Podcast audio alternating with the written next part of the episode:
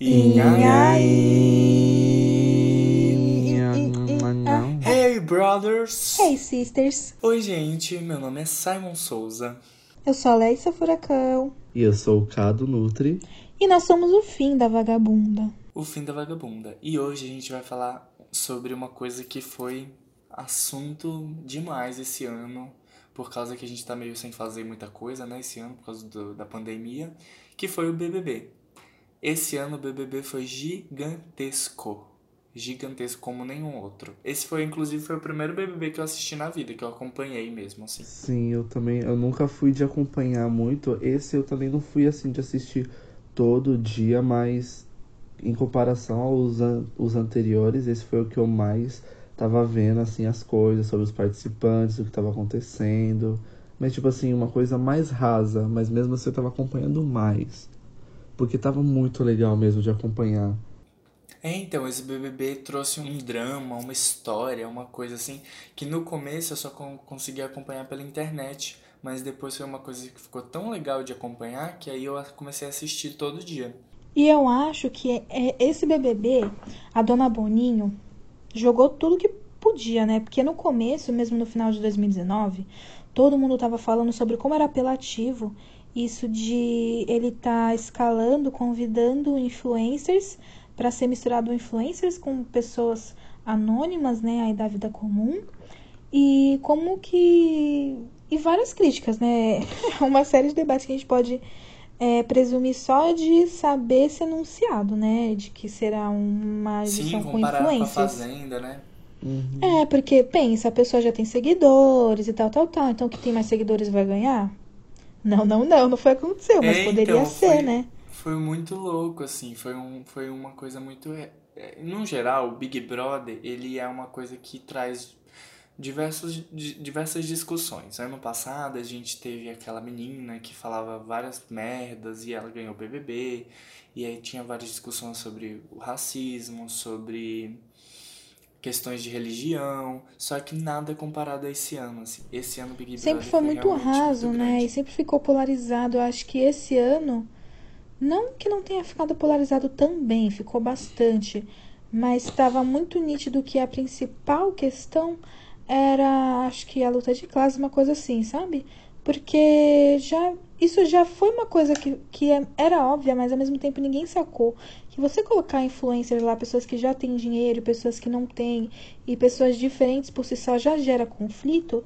Então você criou meio que essa luta de classes ali também, dentro do jogo. É, então, pra, pra quem não, não soube nada do Big Brother, que eu acho difícil, mas com certeza alguém não sabe tudo, é, começou assim, que nem a Alexia falou, eles anunciaram que ia ser dividido em dois grupos. Um grupo que era o grupo Pipoca, que eram pessoas anônimas, e um outro grupo que era o grupo de pessoas famosas, que era o Camarote. Então foram várias influências, entre eles a maior era a Boca Rosa, Pink Mouth. e E o é, Pyong tinha também. vários. E o Pyong, isso. Tinham várias influências contra outras pessoas que, que entraram na casa. O Big Brother já meio que é uma coisa meio luta de classe, porque você pega ali, toda semana tem o Shape e tem o VIP. Isso já causa uma confusão própria dentro da casa, que a Shape é onde as Mas isso, dentro do jogo, traz uma, uma, uma falsa sensação de meritocracia. Tipo, você ganhou, ah, você nananã, está lendo, nananã. Então, isso traz uma falsa sensação de meritocracia porque tá dentro do jogo. Não é algo tão dado como ficou explícito a, a vida do Babu ou a vida do Prió, entendeu? Sim, mas o contextualizando, voltando a contextualizar, é isso. Tipo, começou assim o Big Brother. E aí tinham 20 pessoas dentro da casa, e aí logo no começo teve um escândalo que foi uns caras. Porque esse elenco de, de cara, todo mundo já de cara já achou que, que os, os caras eram muito escroto, muito babaca, a maioria dos caras, e de fato. E aí o que aconteceu foi o seguinte, eles, os caras, se uniram pra fazer um plano pra tentar fazer que uma menina que é casada, tipo que namorava lá dentro, ficasse com ele pra ela queimar, se queimar fora do Big Brother. Só que eles não pensaram que isso estava sendo filmado e que as pessoas iam achar lindo, né? Tipo, A questão é lindo que eles acham que ali eles estavam jogando como se fosse um jogo ok. Porque eles colocam uma. né? Tipo, meu. é muito ridículo eles acharem que eles podem fazer isso, né? Mas ali eles acharam que eles podiam. É, então, e é muito louco isso. E aí foi isso. Isso já teve um, uma, uma coisa assim que deu um boom na época, assim, de falar, caracas, e agora? As meninas têm que se unir pra, contra esses caras, e foi o que de fato aconteceu. As meninas se uniram e o Big Brother começa com esse com essa divisão, assim, as meninas empoderadas contra os machos escroto. E aí teve várias cenas icônicas delas brigando com ele, e isso foi lindo, assim, de ver. E aí já trouxe a discussão sobre o que é o macho escroto, já trouxe a discussão sobre o machismo na TV aberta, assim. E não era uma discussão rasa, era uma discussão profunda sendo falada ali na TV. E eu acho que isso tudo é, também se deve porque a imagem do homem hétero tá desgastada. Eu acho que chegou em 2020, todo mundo, não importa quem você é, se você é um fiatinho, se você é uma mulher, se você. Não importa. Você já teve uma decepção com o homem hétero. Essa imagem, a expressão do homem hétero branco, principalmente. Então você já tá cansada, você olha pra pessoa, você já sabe, porque eles seguem um padrão todo para ser esse homem com essa masculinidade tóxica todinha e acha que tá arrasando. Gente, aquela cena do, do Adson fazendo o lap dance pra, pra Marcela e a Marcela, meu Deus, me tira daqui! para, para, gente, para! O puro mico. Ai, gente. E aí, de repente, tava todo mundo no Brasil falando sobre machismo, como essa situação é machista, e todo mundo tava discutindo sobre isso. Esse foi o primeiro boom que fez o Big Brother crescer, assim. Depois veio a quarentena, e aí ninguém tinha nada para fazer, e aí todo mundo foi assistir Big Brother Brasil. Só que aí, nesse nesse contexto assim das meninas contra os meninos, teoricamente, que foi criado, começou a surgir outras coisas, que era a questão do racismo. E aí foi muito falado também sobre a questão do, do racismo, porque como que a gente separa também entre gênero, mas tem um, um fator muito importante também que é a cor da pessoa. E aí a gente começou a discutir sobre racismo. E lá dentro tinham três pessoas negras. Ali, tinham quatro pessoas não brancas, né? Que era a Thelma, o Babu, a Mari e o Pyong. A Fly. Isso, a Fly, eu falei a Mari, desculpa. Ah, louca. a Mari é negra, tu não viu? É que é da Bahia, né? Na Bahia só tem negro. Só tem negro. Não, é que ela, eu tinha um vídeo até do Daniel falando assim, tipo, a menina falou, ela é negra? Aí o Daniel, não, não, ela é baiana. a Stephanie Absoluta. É, você é de? Ares? Não, Não, do Piauí. É É Piauí, Piauí né? quem tá lá. Sobre essas questões, eu acho muito interessante como é, você falou, né? Eles estavam confinados e aí tudo mudou quando a gente ficou confinado. Mas essa briga, primeira, ela tipo, simplesmente delineou do que ia ser, porque ficou esse rancinho do público e dentro lá também. Eles sabiam que isso foi uma coisa muito pá, porque eles foram sacando é, com as eli- eliminações. E a questão do que você pontuou do racismo, é muito interessante abordar isso aqui, gente, porque eu não sei se eu já falei isso aqui pra vocês, mas a raça vem antes do gênero. Isso que as pessoas não estão ligadas. Sim. Você, a gente começa a ter uma consciência de, de classe, de, de militância, né? Ah, Militância, tô cansada desse termo, mas é da militância. A gente entra nesse mundo de, de, de, de greve, de manifestação, de. de Fora Temer, fora Bolsonaro. Exatamente. Todas as manifestações dessa nossa consciência, do nosso senso crítico, através do que nós somos, do que pega na, na nossa pele. Então, assim, vocês, enquanto viadinhos, provavelmente começaram a ter essas consciências, tanto sobre como machismo, por causa do jeito que ele afetava vocês, na questão da identidade de vocês, de ter que cumprir uma masculinidade tóxica, de vocês verem as mulheres que que ao torno, em torno de vocês e entender que as coisas são mais do que escolhas pessoais, mas estruturais da, de como a nossa sociedade foi criada, né? Construída. Só que a gente tem que parar para pensar que o machismo ele também é muito antigo, assim como o racismo. Só que principalmente no Brasil, o negro nunca foi outra coisa. O negro veio aqui escravizado. Então ele nunca foi outra coisa. A... Você nunca viu um, um navio mulhereiro, mas você já viu um navio negreiro. Então existe a mulher enquanto tratada com inferioridade perante ao homem branco, mas ela não é tratada com inferioridade é, em razão do homem negro, porque se você for parar para observar aí na sua vida, O negão que fica com a loirona, ele se deu bem. Por quê? Por que, que essa loira vai querer ele? Ele com esse nariz largo, ele com, com esse cabelo crespo e telizaga. Então você vê que existe essa, essa escala social e a mulher negra tá sempre na, na base ali, né? E no topo tá o homem branco. Todo mundo quer ser homem branco, todo mundo deseja um homem branco. Então, existe o, o racismo e existe o lugar que o negro quer ser. que o negro é, é agradável de se ver aos olhos do, da pessoa branca. Então você vê que. Não vou falar a pessoa branca, mas a pessoa racista. Porque você vê que todo mundo pegou a simpatia no Babu, porque o Babu falava muito da questão dele para como da, da, da, das questões dele para comover as pessoas, para deixar ele na casa. Eu não acho que ele tá errado. Eu acho que é muito muita coragem você se expor assim, ainda mais ele que era uma figura pública viu ali que não tinha mais nada para arriscar e foi se expondo. Ele se expôs, sabe? Eu acho que isso é uma puta coragem. Só que ali o, o Babu se expondo do jeito que ele tava, do tipo, o negro coitado, isso é uma coisa que é agradável para as pessoas racistas. Porque não quer ver um preto no topo, não quer ver uma, uma preta cheia de si como a Thelma, que ela nem era tão. Eu acho ela muito humilde, na verdade, é uma pessoa muito de boa. Só que qualquer coisinha, ou a Thelma não falava e era planta, ou a Thelma falava e era arrogante, sabe? E você você vê isso, porque até a ela nunca se curvou. Não que eu acho que ai, o Babu se. Não, acho que ele. Tipo, acho que é ok o posicionamento dele, é o meu ver, dando furacão. Agora, a Thelma, ela. Acho que ela é uma pessoa que ela tem uma postura. Ela teve uma postura, né? De estar tá tão calejada, tá tão acostumada com tudo isso, simplesmente de ter que ser forte o tempo todo. E foi o que ela fez. Ela foi forte o tempo todo sem se curvar, mostrando que ela era resistência no, no jeito dela ser. E sendo coerente com o jeito que ela agia no jogo, até acho que de ter sido considerada planta, é porque muitas vezes, um, não davam voz e espaço para ela, ela sempre era deixada de, de escanteio, e a gente pode ver isso na relação dela com a Marcela.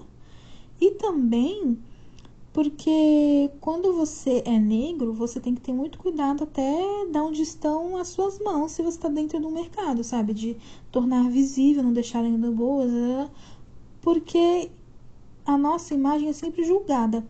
Então, como que você consegue se proteger disso? Tendo muito cuidado com o que você fala, como você se posiciona, das suas atitudes sempre estar tá num, num lugar de gente tem que ter muito esse cuidado né, ali na convivência de incomodar o menos possível as pessoas. Então, assim, para uma ter chegado a ter uma briga com a Fly que nem ela teve, ela chegou no extremo, entendeu? De, de encher santo saco, que a Fly era uma chata do caralho também. Só para contextualizar, se tiver alguém nesse planeta que não sabe quem é Thelma, Thelma é a pessoa que ganhou o Big Brother Brasil. E que eu torci pra ela, assim, desde muito tempo, assim, quando começou o Big Brother, porque ela sempre foi tudo isso que a Alexia falou, coerente, uma pessoa sempre pra frente, assim, ela sempre falava o que ela queria falar. Mas enfim, voltando ao contexto casa, né? Tipo, o que, que aconteceu na casa? Que aí teve essa briga, tipo, entre homens e mulheres, onde os homens eram todos escrotos e as mulheres eram todas fadas sensatas. E aí, de repente, a gente tinha um outro cenário que era sobre o racismo, de como as mesmas meninas, algumas, né, mesmas meninas fadas sensatas, tratavam o Babu que era o único cara negro da casa. E aí, tipo, hum, começou a, a, a, ter um outro tipo de discussão aqui fora que foi esse sobre o racismo. Então, muito foi se falado do jeito que, que eram tratados o Babu lá dentro, a Thelma. E, e foi o que aconteceu, assim. Foi uma discussão muito legal de se ver entre pessoas falando sobre. Mesmo pessoas que não, não têm um posicionamento assim tão coerente, assim, de, e que às vezes até é racista, mas só de ver aquela pessoa discutindo sobre aquilo foi muito bom, assim, de ter isso em pauta, sabe? Dá um nervoso de ver a Ivy falando todo dia votar no babu, votar no babu, votar no babu, bom dia, votar no babu. Hum.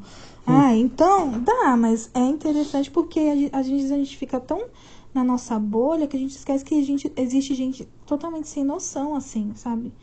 Mas ao mesmo tempo que é sem noção, é uma escolha também. Porque, gente, hoje em dia a informação tá aí. Tem tanta gente de, tipo, 13 anos que é tão politizada. Porque simplesmente Sim. foi atrás da informação e escolheu, né, ser uma pessoa boa. Não tem outra palavra para mim, porque o racismo é inadmissível. Eu acho que isso que você falou aí da, das fadas sensatas é muito interessante também. Porque ninguém é perfeito, né? E é muito difícil. Não que eu esteja defendendo aquelas meninas. Longe de mim, longe de mim fazer isso. Mas eu acho que é muito difícil essa coisa de a gente ter que sustentar nossa imagem, né? Elas deram uma bola dentro, principalmente a Marcela ali no começo. E aí depois desandou, porque qualquer coisinha que a pessoa. A pessoa foi colocada no lugar de perfeita, um peido que ela der já era, sabe? Qualquer coisinha que acontecer. Sim. Você já estragou sua imagem. Então, isso Ainda é mais merda. com essa coisa da, do cancelamento, assim, a pessoa tá lascada. Tipo, imagina você falar um A, você ser cancelado. Total. E eu acho que a Rafa Kalimann, ela é o exemplo de pessoa que tá preparada pra isso. Ainda mais porque ela é influencer e ela falou que já passou por coach, muita coisa assim. Ela tem esse treinamento, essa resiliência de lidar com essa coisa de, tem, de ser é, diplomática num, num jeito que ela nunca vai ser cancelada, porque ela tá sempre ali. Difícil cancelar ela.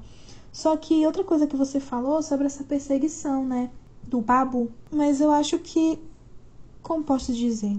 Uma coisa que faltou para as pessoas que do público de fora que estava julgando toda a situação, seja para um lado ou para um outro, de tipo, o Babu deve ser cancelado porque ele falou alguma coisa homofóbica ou alguma coisa machista.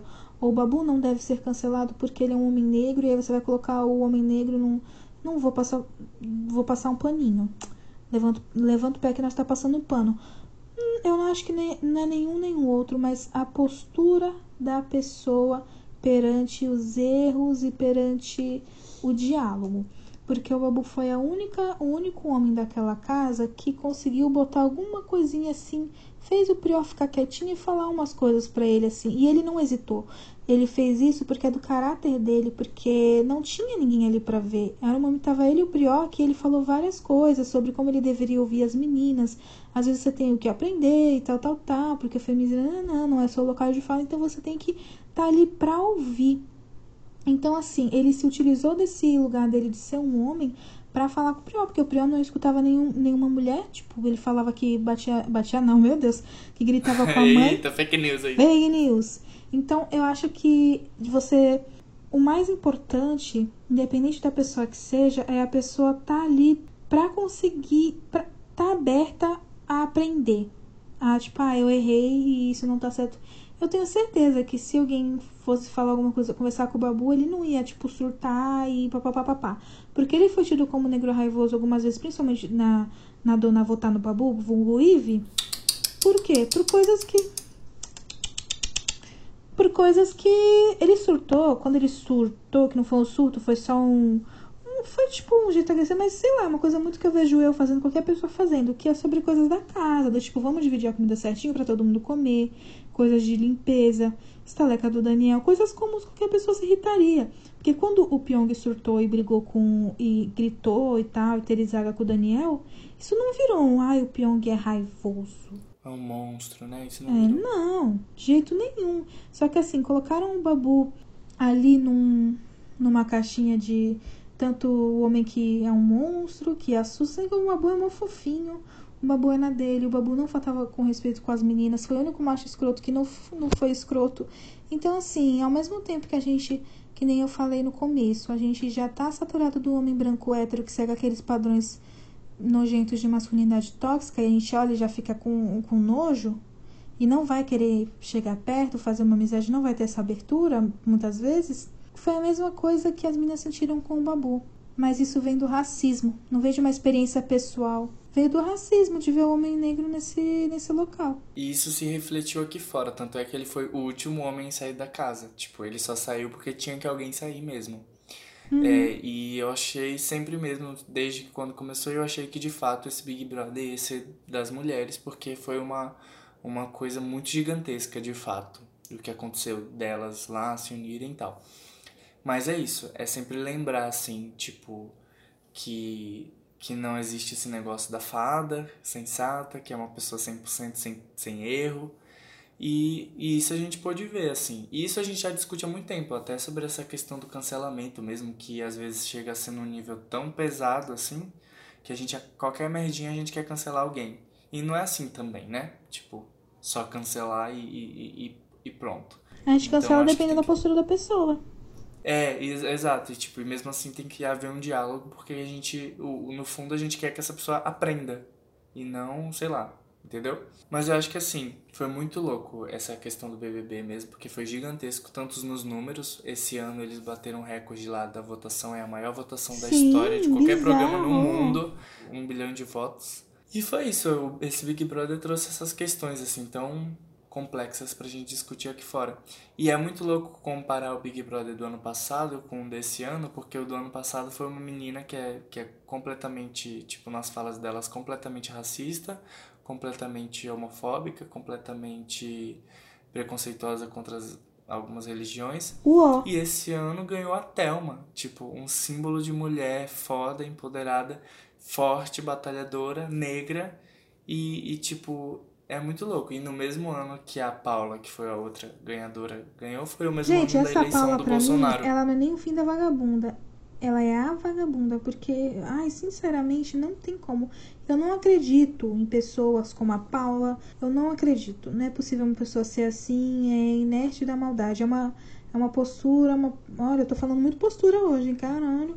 Mas é um posicionamento que você adere pra sua vida, de você querer ser a pessoa ingênua.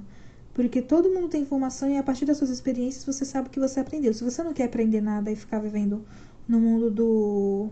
Como que é o nome do bichinho? Do, do bonequinho? No mundo do Klux Klan dela mesmo, no caso.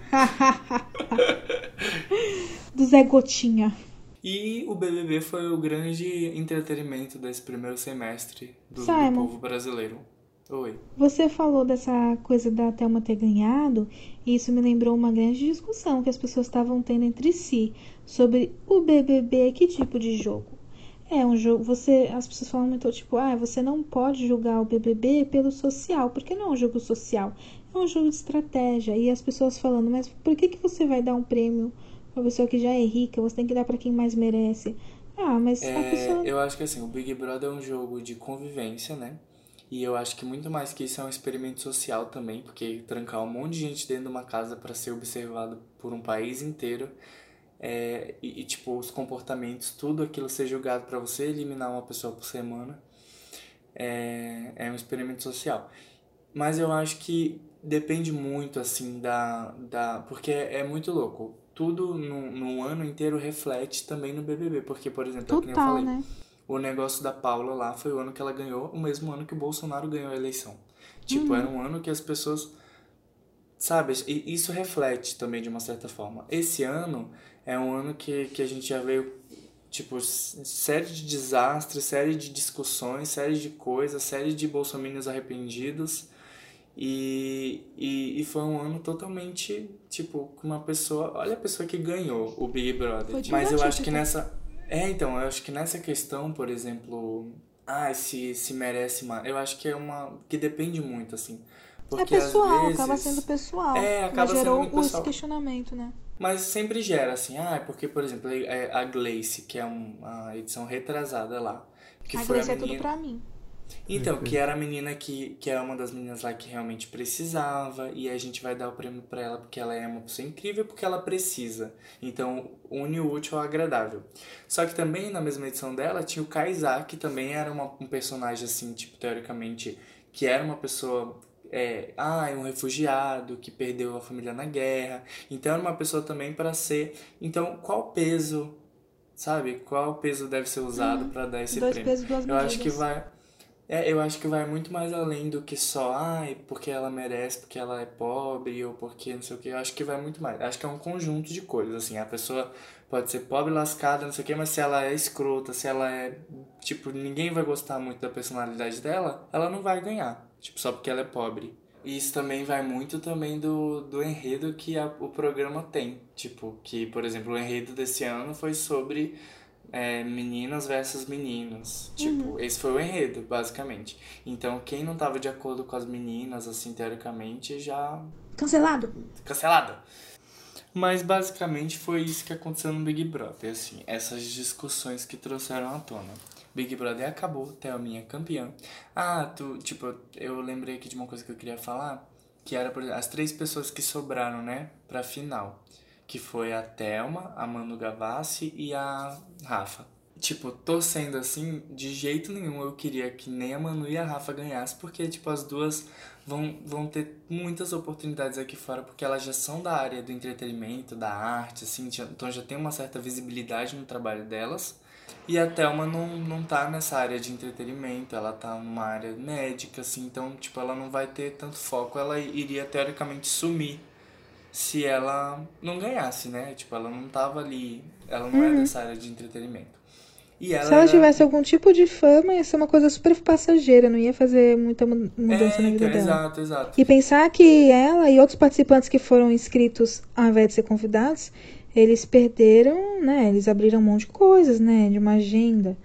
Seja de trabalho fixo sim, sim. e tudo tal. Então é realmente Não, você se arrisca totalmente. Fora, tipo, publicidade, música, álbuns, mil coisas assim. Tipo, um milhão e meio que, que ganha ali no Big Brother não é nada comparado ao que eles vão ganhar de fato na vida quando sair. Por isso que no começo muitas pessoas ficaram. Por que, que o Felipe Neto, por exemplo, aceitaria? É, ficar três meses confinado para ganhar um milhão e meio, sendo que ele pode fazer isso por semana, é o Felipe Neto. E muitos dos influencers ficavam esnobando, falando, ah, é porque eu fui convidado, mas não aceitei. Todo mundo falou isso. E aí depois todo mundo ficou vidrado no jogo. É, então, ninguém imaginava que ia ser desse tamanho assim. Então, quando, teoricamente, o meu peso, Simon aqui, para escolher, além de gostar muito da Thelma, e também eu gostava muito das outras duas, da Manu e da Rafa, gostava, eu gosto muito das três. Só que o meu peso era esse, do tipo, meu, as três vão ter muitas oportunidades aqui fora. Um milhão e meio não vai ser nada comparado ao que elas vão ganhar lá fora. E a Thelma não, não vai ser essa pessoa assim. E eu descobri que a Thelma tem um canal no YouTube já há um tempinho, mas não é nada tão grande. Espero que cresça agora, que ela esteja sempre aí, que eu Sim. gosto muito dela, assim. Ah, eu não sabia que ela tinha um canal. Tem, eu descobri agora também, fiquei chocadíssimo. Ela faz um monte de vlog. Fazia, tipo, não parou, né? O, um, inclusive um dos vídeos que ela postou era ela indo nos, pro hospital lá e tal, contando como que era a vida dela indo pro hospital. Uma bonitinha. Adorei que a Thelma ganhou, gente. Você falou que simpatizava com as outras duas, e sinceramente, eu não simpatizava não, sabia? Não diria que não. eu. Não, eu não diria que eu odeio, mas eu acho assim, eu sempre penso como seria a pessoa se eu conhecesse ela fora da casa. E eu não ia ser pessoas que eu gosto, porque eu não. Olha, olha que menina preconceituosa, né? Mas fazer o quê? A Manu Gavassi, eu olho para ela, eu, não que eu fico com nojo nem nada, tipo, mas é, é que a gente tava falando sobre essas expressões, o que, que a pessoa te passa.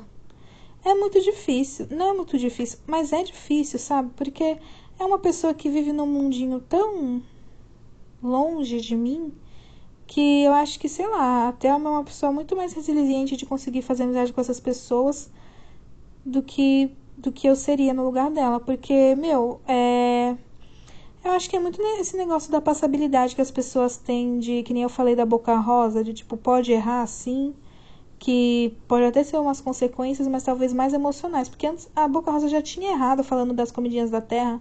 Ela falou que emagreceu só comendo comidinha da terra e fazendo um exercício, mas na verdade era cirurgia plástica que ela fez e vazou esse áudio. Então, assim, essas coisas vão e vêm para essas pessoas que têm esses privilégios. E eu não sei se eu ia conseguir ser tão amiga assim Ainda mais todo o perrengue que a Thelma passou com a Marcela, de chegou o boy e ela, tipo, cagou pra amizade, né? O que muitas meninas fazem e isso é muito triste, né? Ai, por falar nisso do boy, tipo, tu viu o que a Thelminha falou no, na entrevista lá, depois que ela saiu? Eu vi. A menina, a menina falou, tipo, a Thelminha, ah, ela se colocava toda lá nas pautas feministas e tal, mas foi só chegar ao bar que ela deu as, as, as costas pra amiga. Pois é. E tipo assim, teve a questão também de quando a Manu Gavassi falou que o Daniel e a Marcela, eles faziam um casal bonito por causa da que a cor da pele deles combinava, os traços eurocêntricos. E sabe, Sim. isso é um bagulho super racista. Eu acho que eu não ficaria. Tipo, não é uma coisa que me preocupa, porque eu não acho que a Manu como pode dizer, ela tem essa, para mim ela tem a mesma postura que o Babu de estar aberto ao diálogo, a aprender. Se alguém chegar para ela e falar, Manu, você foi, você pecou nisso, ela vai estar tá aberta, sabe? Ela provavelmente vai querer ser tratada. Ela é uma pessoa que tem essa sensibilidade no de, de querer aprender. Só que o, o fato de disso, dela pensar isso, né, e tudo que ela representa, é sobre consumir esse tipo de estética e consumir esses padrões tão, sei lá, que para mim é nojento. E a mesma coisa a Rafa, tipo, ela é muito bacana, só que ela é muito a salvadora, sabe? Eu acho muito. As pessoas não estão problematizando isso tanto, eu Uhum. acho, mas, meu, todo mundo. Ai, porque a Rafa vai dar pra África. Aí a Rafa falando da África. E, eu- e a Rafa, a, a santa Rafa Kalimann, ale- aleluia, arrepiei, ela postou várias fotos a- abraçando principalmente crianças negras da África, sendo que a África é um continente, tem 54 países e ninguém fala o país que é, só fala África, como se um milhão e meio ia resolver os problemas da do continente África. africano, né? Da É África. da África. Que parece que é um país, mas é um África. continente. Vou ali, Aquela na Zona África. Aquela comunidade do Orkut, a África é um país muito pobre. É, e a então. foto de um canguru. E assim, a Rafa, ela não teve. Ela disse tanto que quer ajudar, que é isso e aquilo, e é porque é um sentimento do coração dela, mas pra mim é só uma síndrome de Salvador Branco, porque uma pessoa que fica postando foto da cara das crianças, sabe, abraçando tal, e são fotos profissionais. A pessoa levou um fotógrafo pra uma, uma viagem de missão na África. Então, assim, levou um fotógrafo, expôs essas crianças que muitas vezes, é, como eu posso dizer, essas crianças, os pais dela assinaram um termo? Você acha que os pais dela assinaram um termo pra aparecer no Instagram da Rafa Kalimann? Eu acho que não. Eu vi uma foto que ela postou de um bebezinho. Ai, gente, eu, eu, eu, eu, rio de nervoso, assim. Porque ela, ela toda clo- closuda, assim, toda gostosona, o bebezinho na mão, assim, o bebezinho todo triste. Aí a legenda era, ai, essa, essa fofurinha aqui perdeu os pais na guerra civil. Exatamente, guerra civil da onde? Que conversa é essa? Por que, que você tá expondo essa criança, porra? Qual é o seu problema? E ficar se utilizando disso é uma coisa muito nojenta pra mim. É muito nojenta. Se ela queria doar, ela falasse sobre projeto, ela falasse sobre isso e aquilo. Não falar como aí tem essas pessoas pobrezinhas que não, sabe? E Da África. da África. A Rafa Kalimann não tem que gastar dinheiro, então ela apelou pro lado emocional, fazendo a caridade, sendo a branca salvadora, a Santa Rafa Kalimann. Só que o que acontece muitas vezes nessas missões é que vai esses brancos sem noção lá e eles vão com, principalmente de, de missões cristãs, né? A pessoa chega no seu país pra te dar uma doutrinação, salvar a sua vida nos modos dela. Elas não, não Sim. conseguem entender que ali nessa comunidade já existe uma cultura, provavelmente já É existe basicamente o que Portugal fez aqui com os índios. mais ou menos. Porque É, só que não vai lá pra colonizar, no caso, só vai lá pra levar cultura. como- E é a mesma exatamente, coisa, tipo, pode levar ser- cultura cristã. Sim, tipo, muito. É uma cultura cristã é como se fosse assim. Nós vamos te ajudar, mas só se você estiver no- nos nossos padrões. Então, os padrões é você ser o negro coitado, é você aceitar tá ali naquelas dinâmicas, naquelas coisas de se resolver do jeito deles, mas vai muito além da religião, Simon. Vai dar soluções que essas pessoas brancas elas tentam encontrar para esses lugares sem consultar as lideranças, principalmente, e os moradores, porque quem vive, tem essa vivência, isso não pode ser ignorado. Só que eles ignoram o tempo todo. E eles mentem, eles são descarados, porque eles vão e, e, e pedem, ai, deixa eu tirar uma foto com vocês e tal. É o sonho da minha vida tá fazendo isso e tal, mas é mentira. É autopromoção. E quando voltar, as pessoas não vão procurar essa, essa pessoa que foi fazer missão lá e vai estar lá no, no Instagram da pessoa. Isso é nojento. E eu sinto muito se as pessoas nem se enxergaram isso sobre a Rafa Kalimann, mas eu enxerguei. Beijos. Concordo plenamente. Aleluia, arrepiei. O Big Brother foi um grande entretenimento da quarentena. E além disso tudo também teve as lives, as famosas lives que começou por causa das lives de sertanejo. E agora abrange pra todo mundo. Live até gospel eu vi hoje, tava em alta no YouTube, live, live gospel. Hoje eu fiquei seis horas assistindo a live do Calcinha Preta e foi tudo pra mim. Nossa, eu assisti. E eu vi um, um meme que era uma pessoa que tava com o olho virado pra um lado e outro pro outro. E a legenda era Pablo Vittar e Calcinha Preta fazendo live no mesmo dia e na mesma hora. A, a, a gay nordestina nascida nos anos 2000. Aí, tipo, era um, um lado olhando pro olho olhando pro lado e o outro olhando pro outro, assistindo as duas lives. Exatamente. Mas eu fiquei assim no dia que teve a live da Alcione e do Pichote, porque os dois são icônicos pra mim. Essa live. E aí eu fiquei no Instagram vendo a da Alcione e no YouTube vendo do Pichote. Só que como eu só tenho o meu celular e eu não tava usando a TV nesse momento, eu ficava alternando. Então, quando o Pichote tocava uma música que eu gostava bastante, eu ficava lá, mas eu fiquei mais na live da Alcione. Ai, eu fiquei mais na do Pichote. Mas sabe o que, que me chocou na live da Alcione? Teve uma, uma, uma- todo mundo zoa ela porque ela deu aquele micão no Faustão de ter cantado Badaueira, Badaueira. E ela cantou a música. Quando ela começou a cantar Evidências, Eu eu fiquei, vi, que eu tá vi, eu vi, Evidências? eu e aí eu já eu comecei a rir por causa do ela meme pronto. Mas ela cantou mesmo. E ela, ela falou que ela ensaiou, que ela não ia deixar mais ninguém debochar dela, e que ela ensaiou e cantou, certinho. Só que a Alcione, ela é muito bem-humorada. Ela, tipo, teve uma hora que ela chamou a filha dela e falou: Fica aqui porque eu vou fazer xixi. Aí ela foi e a filha dela fez uma versão linda de Sozinho do Caetano Veloso. E eu fiquei, meu Deus, essa live foi até pra mim. E assim, tinha vários famosos. Tava o Ciro, tava o Luciano Huck, tava a Tia Má, tava um monte de gente lá na live da Alcione. Foi muito legal. É, então, uma live que eu assisti também, que eu achei bem legal, foi a da Joelma, que ela fez uma live muito legal, que ainda não tinha visto, uma live câmera na mão. Ela pegou e dançou, com- né? trocou de look. Porque a Joelma, eu digo, eu arrisco aqui, eu arrisco dizer que ela é a maior performance brasileira. A Joelma é a Beyoncé brasileira, gente, não dá. Mano, A Joelma mulher Marina performa assim há Abramovic muitos brasileira. anos. Sim. Ela performa há muitos anos. E ela pegou e na live dela ela teve três looks, trocas. de- Enquanto ela trocava de look, foda-se, a câmera ia lá, filmava ela vestindo a roupa. Aí a filha dela vinha e cantava um gospelzinho. Achei tudo essa live. E ela não abre mão da autenticidade dela, né? É muito ela, porque você consegue. A sopa que ela vê lembra até aquela sopa do, da performance de bate-papo, aquela sopa que já era meio cafona, Nossa. exagerada. É completamente um. Ela não se perdeu nisso pros stylists da vida que chega querendo ditar uma regra meio esquadrão da moda. E ela, Ela é assim perdoa. desde sempre. Ela é assim desde Exatamente. sempre. E, e, e não, eu vejo que muito isso é uma cultura muito nortina, assim, principalmente paraense. Porque Sim. o Pará, e eu falo com propriedade porque eu já morei no Pará. O Nem Pará fala do é Pará um- aqui, ó, arrepia.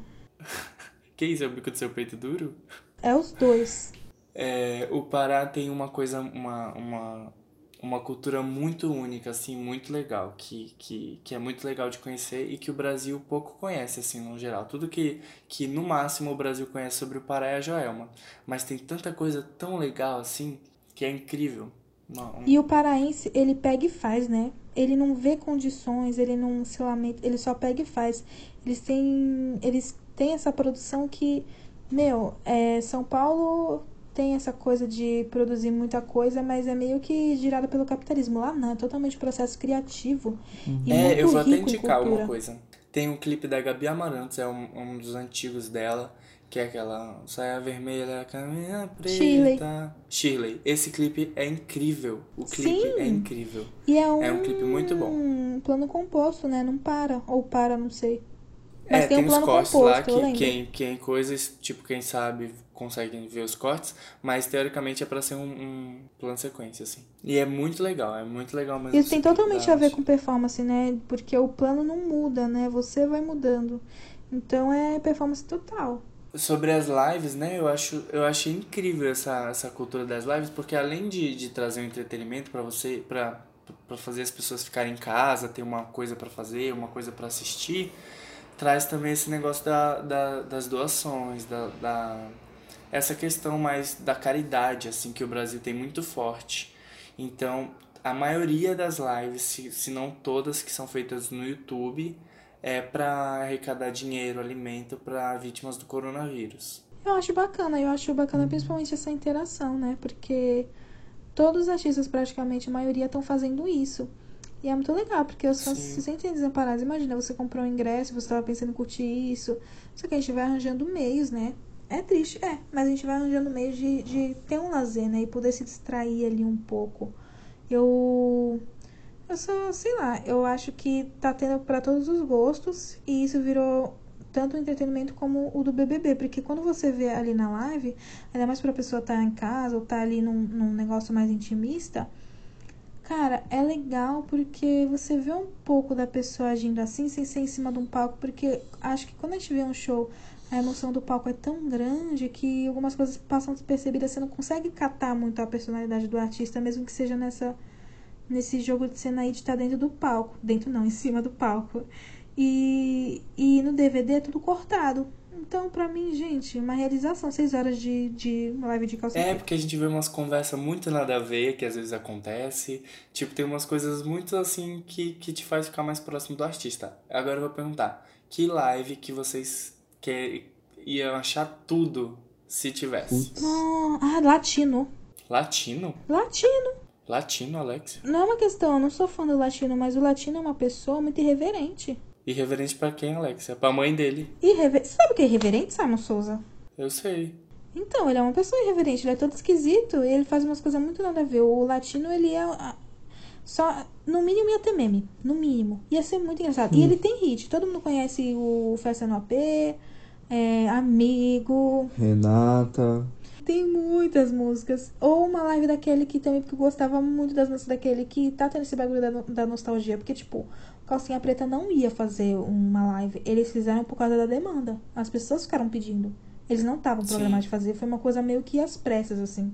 E tu, Cado? Ah, eu tava comentando com a Alexa hoje que meu sonho era uma live da banda Djavu. Ai, banda de Javu, outra cultura paraense que deve ser conhecida, a não ser, porque muitas das músicas da banda de Javu só conhece aquela O que pensa que eu sou, se não sou. Mas tem outras músicas muito icônicas também que da banda de Javu. Eu fiquei pensando assim, eu, tudo que eu queria na minha vida era a live da Joelma e eu tive, assim, eu fui bem alimentada. Sério? Eu adorei. Eu, não- live eu não Joelma. cheguei a assistir a live da Joana. Ela chegou a cantar músicas da Era Calypso ou ela só cantou as músicas Sim, dela? sim, não. Porque o, o Chimbinha ousou processar ela pra não cantar as músicas da, do Calypso. E ela pegou e ganhou na justiça e foi e tá cantando as músicas dela agora. Simon, uma, você falou agora e eu lembrei que teve uma hora que eu tava vendo a live quando- do Calcinha Preta quando eu tava quase acabando e eu pensei, caramba, só faltou o. Esqueci o nome, é. Não sei o que do Calypso que tinha a Mila Carvalho. Ah, a Companhia do Calypso? Companhia do Calypso, porque eu fiquei pensando, nossa, imagina um, um chat Simancol. Um... Nossa, uma live da Companhia... É porque a, a Mila Carvalho agora, ela é evangélica, Gospel. né? Então, Muito tipo, se- eu nem sei se a banda Companhia do Calypso ainda existe. É, então, eu Tipo, fiquei se pensando já- nisso também. Ia ser chato se tivesse, porque não ia ter a Mila. E a Mila que era grande É, e a. Mila é icônica. É tipo é, o Calypso sem Joelma. Falecido Calypso, né? É. E teve hoje a, Pablo, a, a live da Pablo. Que tristeza, hein? tipo, foi uma derrota, assim. Tipo, as melhores partes, assim. É porque a Pablo é uma artista muito legal, assim. Ela é bem performática. Então, as partes que ela cantava era muito legal. Porque a live dela foi dividida entre Pablo, Urias, Mulher Pepita e uma tristeza que se chama Arethusa Love, assim. E o Matheus Carrilho, que... Que- nem existe. Ah, é verdade, uma dos Carrilho, que eu não lembrava. Esqueci do Mas assim, foi uma bagunça, assim, foi meio bagunçado, foi meio. Eu não é, assisti assim, direito. Eu- Tu chegou a Foi assistir? flopadinho. Eu assisti, foi meio flopado. Eles estavam cada um partes- em, um- em uma casa? Era isso? Isso, cada um em uma casa. Então, por, por conta disso também, cada um em uma casa, tinha um atraso do áudio, aí um falava por cima do outro, não dava pra entender. Tipo, às vezes a Pablo perguntava uma coisa e aí cortava e não entendia mais nada, então é uma loucura, assim. É tipo jornalista fazendo pergunta pra um outro que tá em outra cidade. Isso, exato, Nossa, exato. sim. Mas, tipo, as- algumas partes foi bem legal da live, assim. E eu espero que essa cultura da live continue. Eu acho que isso abriu só um, um mercado, sabia? Agora? As lives. Porque eles também ganham muito dinheiro. Sim. Eles ganham muito dinheiro com a live, além da caridade, porque, por exemplo, tem os patrocínios, aí tem Skol, tem não sei o que que patrocina, não sei o que, e, e eles tiram um dinheiro muito grande, porque, tipo, imagina, o Jorge Matheus teve a maior live da história, passou da, da Beyoncé. Caralho. Pois é, tipo, de visualização, ele teve 2 milhões de visualizações simultâneas, mano. Tipo, isso foi muito assim, gigante, assim.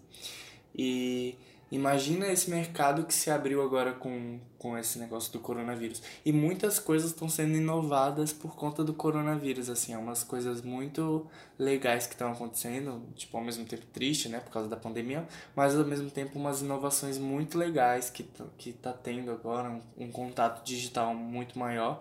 Por exemplo, a gente, que também está em lugares diferentes, está gravando essa possibilidade da, da tecnologia. Mas é isso, tipo, o coronavírus está dando outras até alternativas pra gente se O comunicar, mundo nunca mais vai ser o mesmo, né? arte. A gente não tá ainda ligado nas dimensões que isso vai tomar, mas vai chegar um dia que a gente não vai lembrar porque tal coisa é mais assim, mas vai ser ter sido por causa do coronavírus, sabe? Exato. Não, e outra coisa, assim, eu acho, assim, eu, eu acho e tenho quase certeza que essa pandemia não vai acabar tão cedo, assim. Principalmente por, por conta da postura que o Brasil como país está tendo sobre essa pandemia, tipo do cuidado que não está sendo, das testagens que não estão sendo feitas. Então eu digo que a próxima, espero que não, mas eu acho que sim, a próxima, o próximo epicentro da pandemia no mundo vai ser o Brasil, porque a gente não está testando pessoas, que é o principal, a principal medida de, de de proteção também, além de ficar em casa, é testar para você saber quem está doente, para saber como tratar essa pessoa. Então, se, se a pessoa não sabe que ela está doente, ela vai espalha para todo mundo e não sabe que está doente, morre nem sabe que estava doente. Uhum. Então, o Brasil não está testando. Eu vi que no Brasil, o Ceará é o, o estado que menos testa também pacientes. A cada 10, um é testado. Então, é muita gente que está doente e não sabe. E, e, e, essa falta de responsabilidade, falta de equipamento, falta de postura do, do presidente, assim, faz com que a gente piore também. Então eu acho que esse ano, assim, a gente vai teoricamente perder ele completamente, tipo, pra ficar em casa, entre em quarentena, sai de quarentena, morre gente, espero que fique tudo bem com a família de todo mundo, mas o que vai acontecer é isso, porque é isso que está se encaminhando mas que essas inovações vão sendo cada vez mais legais, assim, inovações de tanto de entretenimento como de contato, quanto de, de novos trabalhos surgindo também. Acho que é isso. Vocês têm alguma vaga dica pra gente encerrar esse episódio de um jeito bacana? Queria live de K-pop. Não, gente, é, mas eu... uma coisa, o capitalismo na Coreia é tão nojento que uma empresa. Não só na Coreia. Não, mas tipo, tem uma empresa lá de K-pop, a empresa do Red Velvet e do Girl Generation, que é a SM, ela, eles estão fazendo, eles vão fazer lives de K-pop, só que pagas 150 Chique. dólares. Chique. Mas é uma responsabilidade Chique. por si só, porque já é responsável algumas lives, a maioria que reúnem equipes de, de produção audiovisual para fazer essa live, sendo que podia ser uma coisa mais simples se esses filhos da puta quisessem. E, e tem também a questão dos grupos de K-pop serem muito grandes, de 12. Mas o foda 8... é que, tipo, lá os grupos de K-pop, eles moram todo mundo junto no mesmo lugar. Tipo, eles moram no alojamento da empresa. E muitas vezes o pessoal que trabalha na empresa mora também no mesmo alojamento. Então, tipo, muitas vezes não tem transporte. Mas, Cado, pensa que, tipo, um grupo de K-pop é, tem muitas pessoas, e aí você pode ser mais ou menos o equivalente a, sei lá, um grupo de pagode, que tem muitas pessoas também. E aí, o aparato para tudo isso vai ser maior. Porque, como o K-pop ele é uma superprodução, ele demanda mais equipe. Se você tem, tipo, duas meninas, uma maquiadora resolve para fazer um trabalho, um serviço rápido ali, né? Pra agilizar. Se você tem duas meninas e você precisa de maquiadora, vai precisar, sei lá, no mínimo três maquiadoras. Ou você vai ficar horas essa maquiadora lá maquiando todas as meninas. Então é uma questão de produção também. É, não é só ela. Se fosse uma live só delas ali e, sei lá, botasse um playbackzinho, que nem o Jalu tá fazendo.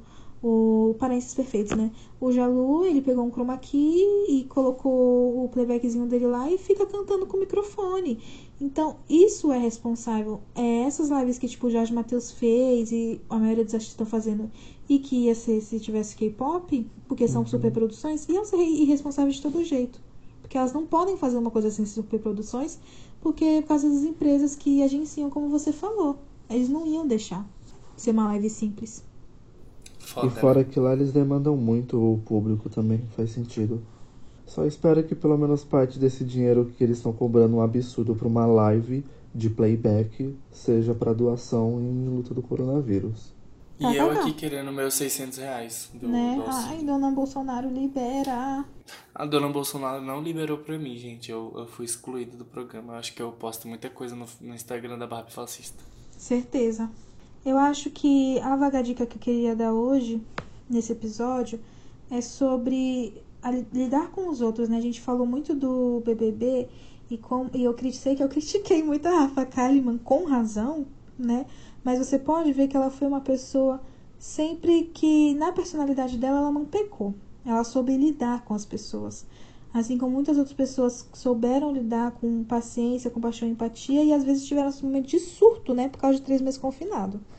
Com pessoas bem diferentes.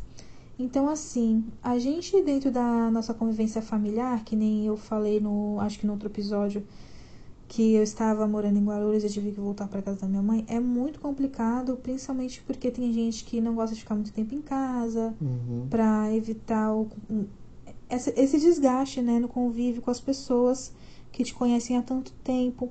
E como eu falei, acho que também no, no outro episódio, muitas lembranças ruins, antigas, vêm à tona de coisas que você já fez e às vezes é difícil de se perdoar.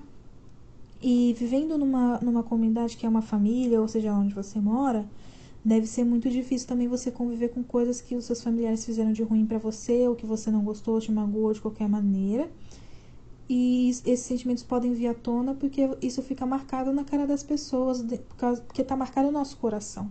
Então, acho que é um tempo também da gente poder olhar com mais maturidade para coisas que já passaram e poder perdoar para ficar limpo, sabe? Nosso coração, do tipo, ah, você era outra pessoa, a pessoa também era outra pessoa, às vezes pode não ter mudado tanto ao seu ver, mas tudo passa e, independente da evolução pessoal da pessoa, você tem que ter a sua evolução. Então, existem pessoas que são muito difíceis de lidar, existem situações muito complicadas. É, que não se resolvem assim, né? Do tipo, não fique triste. Mas é importante a gente saber como que a gente vai lidar com isso receber essas notícias, porque a gente não pode mudar o outro. A gente só pode mudar a gente mesmo. Então, perdão e também tentar ter um diálogo franco, é, tentar pesquisar sobre comunicação não violenta, porque eu não sou a melhor pessoa para falar disso, mas eu acho que é uma coisa muito legal. Tem vários vídeos super legais no, no YouTube sobre comunicação não violenta e é um método muito bacana. E entender que ao mesmo tempo que às vezes a gente pode estar chateado com uma pessoa, essa pessoa pode estar chateado também com uma coisa que a gente já fez, às vezes pra gente foi uma coisa, uma besteira e a pessoa já deveria ter perdoado a gente, mas às vezes falta um pedido de desculpa, uma conversa franca, você demonstrar que você quer superar isso, porque gente, se o Whindersson e a Luísa terminaram o casal mais perfeito do Instagram, por que que você não vai terminar com uma pessoa ou não vai brigar ou não vai surtar e não vai querer mas assim, é melhor você resolver as coisas, porque você vai ficar confinado com essa pessoa. É melhor, não, não é o BBB que toda semana vai sair alguém. É, são pessoas que você vai ter que conviver por pelo menos um tempo. E é bom que essa convivência seja boa. Então, evitar ao máximo os conflitos no seu jeito de, de agir, porque é o que você pode fazer. É muito complicado também a questão da privacidade. Porque você às vezes quer ficar sozinho, não dá, porque todo mundo tem que ficar em casa. É, tentar res respeitar o espaço do outro, ter diálogo, tem momento para tudo. Ou então, que nem isso, tu falou do conflito, não necessariamente, tipo, evitar o conflito, mas saber lidar com os conflitos. Não deixar, tipo, ai, ah, não quero falar sobre isso. Só que daí é uma coisa que vai ficar acumulando e quando você finalmente tiver que falar, vai ser, tipo, uma explosão e vai ser uma coisa gigantesca. Uhum. E se você puder, e se você estiver lidando com esse tipo de pessoa que tá desestabilizada, é difícil porque a gente vendo as coisas de fora, é muito fácil a gente dar conselho. Mas é interessante a gente, ao invés de dar conselho, porque conselho não serve para nada e ninguém usa, é, só usa conselho quando tem, é uma pessoa que você sente uma autoridade. Que nem as pessoa, pessoas idiotas olham pro Bolsonaro e respeitam ele, veem ele como uma autoridade e se utilizam das coisas que ele fala é aí que a pessoa vai ouvir conselho. Se não, não dê conselho, a pessoa não quer saber o seu conselho. Ela não quer, ela quer resolver os problemas dela e ela não acha que você tem a solução para isso. Às vezes as pessoas só precisam falar. E é importante a gente saber legitimar o sofrimento das pessoas, porque os sentimentos são sentimentos, gente. Tem muita gente que pode estar tá na pandemia e, e não tá muito preocupada com o vírus, tá triste porque terminou com o namorado.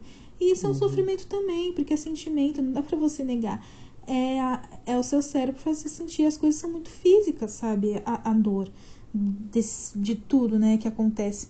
Então, saber legitimar esse sofrimento, tipo, eu, eu tô aqui por você, é, pode falar comigo, porque você se sente assim, o que poderia. Então, sei lá, acho que ser um ombro amigo é bom. E sobre também uma coisa que tá vindo muito à tona em quase todas as famílias essa questão de, principalmente pessoas mais velhas, não estarem respeitando o isolamento social. E isso machuca muito a gente, né? Quando a gente tá, principalmente respeitando, a gente tá vendo tanta notícia de gente morrendo e telezaga, a gente fica muito mal com isso. Só que o que, que a gente pode fazer sobre isso, né? Porque dá raiva, você fica com raiva. E volta nessa questão de, de cobrança. A gente não pode ficar controlando tudo. Às vezes a gente não pode controlar outra pessoa. E eu não digo largar de mão. Você nunca deve desistir de passar informação e conversar e falar: olha, não é assim por causa disso, disso, disso. Então, gente, só que a gente tem que ter muito jogo de cintura com essas pessoas porque é complicada essa situação. Então, não é como se eu soubesse como aconselhar alguém sobre essa situação, mas tentar ter calma, porque você não pode controlar isso. Todo mundo tem seu livre-arbítrio, infelizmente. E aí é, é isso, vai conversando com a pessoa, com jogo de cintura, com compaixão e, e respeito e, e, tentar resolver teu problema aí, passa. É, eu acho isso muito importante você falou assim, porque, por exemplo, meu pai é uma dessas pessoas que não tá respeitando o isolamento social não só porque ele acha que é uma gripezinha, mas também porque ele precisa trabalhar para sobreviver. Uhum. É, e, mas ao mesmo tempo eu acho que esse. Porque geralmente vai ter esse tipo de conflito de você ter um tipo de acesso à informação que seu pai não tem, e aí você querer passar de um jeito muito agressivo. Ou seu pai, ou a pessoa que está ali que não tem tanta informação. Eu acho que é muito importante, porque geralmente essas pessoas tratam a doença como se ela não existisse ou menosprezam ela. Mas eu acho que quando você tem informação sobre a doença, tem as informações certas sobre tudo o que acontece, sobre como ela é transmitida, sobre como evitar, sobre, sobre várias coisas sobre esse vírus, você é, você controla teoricamente ele, né? Você tendo informações, você tipo se prevenindo, você não saindo, você mesmo se sair, toma um certo tipo de cuidado que você não teria se você não tivesse informação. Então, eu acho que é isso, fazer o que a Alexa falou, passar a informação com cuidado, passar a informação certa e e tomar cuidado, gente, ficar em casa e fazer tudo isso que a gente sempre repete, assim, que tá sempre ouvindo, fique em casa, lave sua mão, cuide de quem precisa. E é isso. E eu acho importante também que quem pode nessa agora, quem pode ajuda as outras pessoas, quem puder, ajuda as outras pessoas, nem que seja isso, de mandar uma mensagem no WhatsApp, de perguntar como a pessoa tá, ou mandar informação para a pessoa, mandar um vídeo muito interessante que você acabou de ver sobre, sobre qualquer coisa, indicar uma série, ou até financeiramente, se você puder ajudar a dar um dinheiro para uma pessoa que está precisando dar alimento. Que o Bolsonaro tipo, não tá é dando. Muito... É, então, é muito importante nesse momento porque tem muita gente que está precisando, assim, muita gente mesmo. Se você, sei lá, tem 10 pacotes de, sei lá, 10 barras de sabão e você, tipo, pode doar duas, doe essas duas. Ajude, assim, tipo, pessoas que estão precisando, assim. Porque nesses momentos que a fragilidade social se mostra e aí a gente vê quem realmente porque é o que a gente falou no outro, no outro episódio sobre o coronavírus, que quem trouxe essa doença para cá foram os ricos, mas que quem acaba no final das contas sofrendo mais são os pobres, porque são as pessoas que não têm acesso aos hospitais, são as pessoas que não têm acesso a, a dinheiro, são pessoas que não podem ficar em casa é, respeitando a quarentena porque precisam trabalhar para comer. E quem acaba se, se fudendo no final das contas são essas pessoas. Então, ajude quem você puder ajudar. Acho que é isso, gente.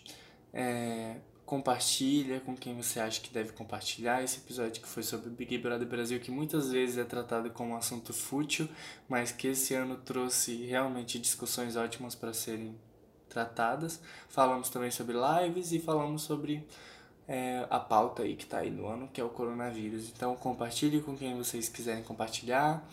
É, sigam a gente nas redes sociais, arroba Fim da Vagabunda arroba Simon Souza, arroba Alexia Furacão, arroba Cadu com dois U, RIBS e o Instagram profissional Nutricado com K.